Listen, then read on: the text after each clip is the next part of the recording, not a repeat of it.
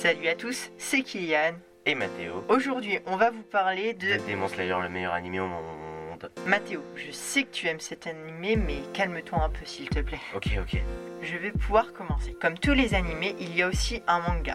Mais nous, nous allons vous parler de l'animé. C'est donc pour cela que je vous préviens que notre émission contiendra du spoil. Euh, le fondateur du manga est Koyuha Hu Kotuge et le fondateur de l'animé est Oryu Sotokaki. Le nom du manga est différent de l'animé. Ils ont ajouté Kimasinu Aiba après Demon Slayer. L'animé a pour le moment une seule saison, composée de 26 épisodes, et un film se nommant Demon Slayer, le train de l'infini, qui est une suite de la première saison. La deuxième saison est sortie et une troisième saison est en cours. Entre, entre le 6 avril et le 28 septembre en 2019, la série est diffusée. Maintenant, nous allons vous faire un petit résumé de la série. L'histoire se déroule au Japon au XXe siècle. Elle raconte l'histoire de Tanjiro, un petit marchand de charbon vivant dans les montagnes. Son histoire hein, jusqu'au jour tragique, après une courte absence, il retrouve sa famille massacrée par un démon.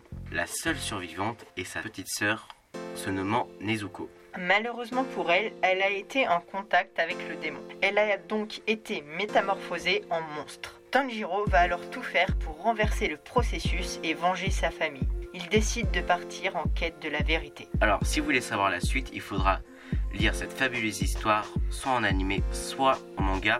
Mais c'est pas un conseil, hein, c'est vous lisez, ok? C'est un ordre. Juste pour vous raconter une petite anecdote, l'animé était le deuxième animé le plus regardé au monde en 2021. Et ben maintenant, on va vous raconter notre, bah, notre avis. Mon avis, bah, j'ai trouvé cet animé fabuleux en raison des détails, émouvant à cause de l'histoire tragique de Tanjiro et Nezuko, et effrayant à cause de la tête des démons qui font et il y a aussi beaucoup d'action, les combats sont merveilleux, et les pouvoirs des démons sont majestueux. Euh, pour moi, l'histoire est excellente.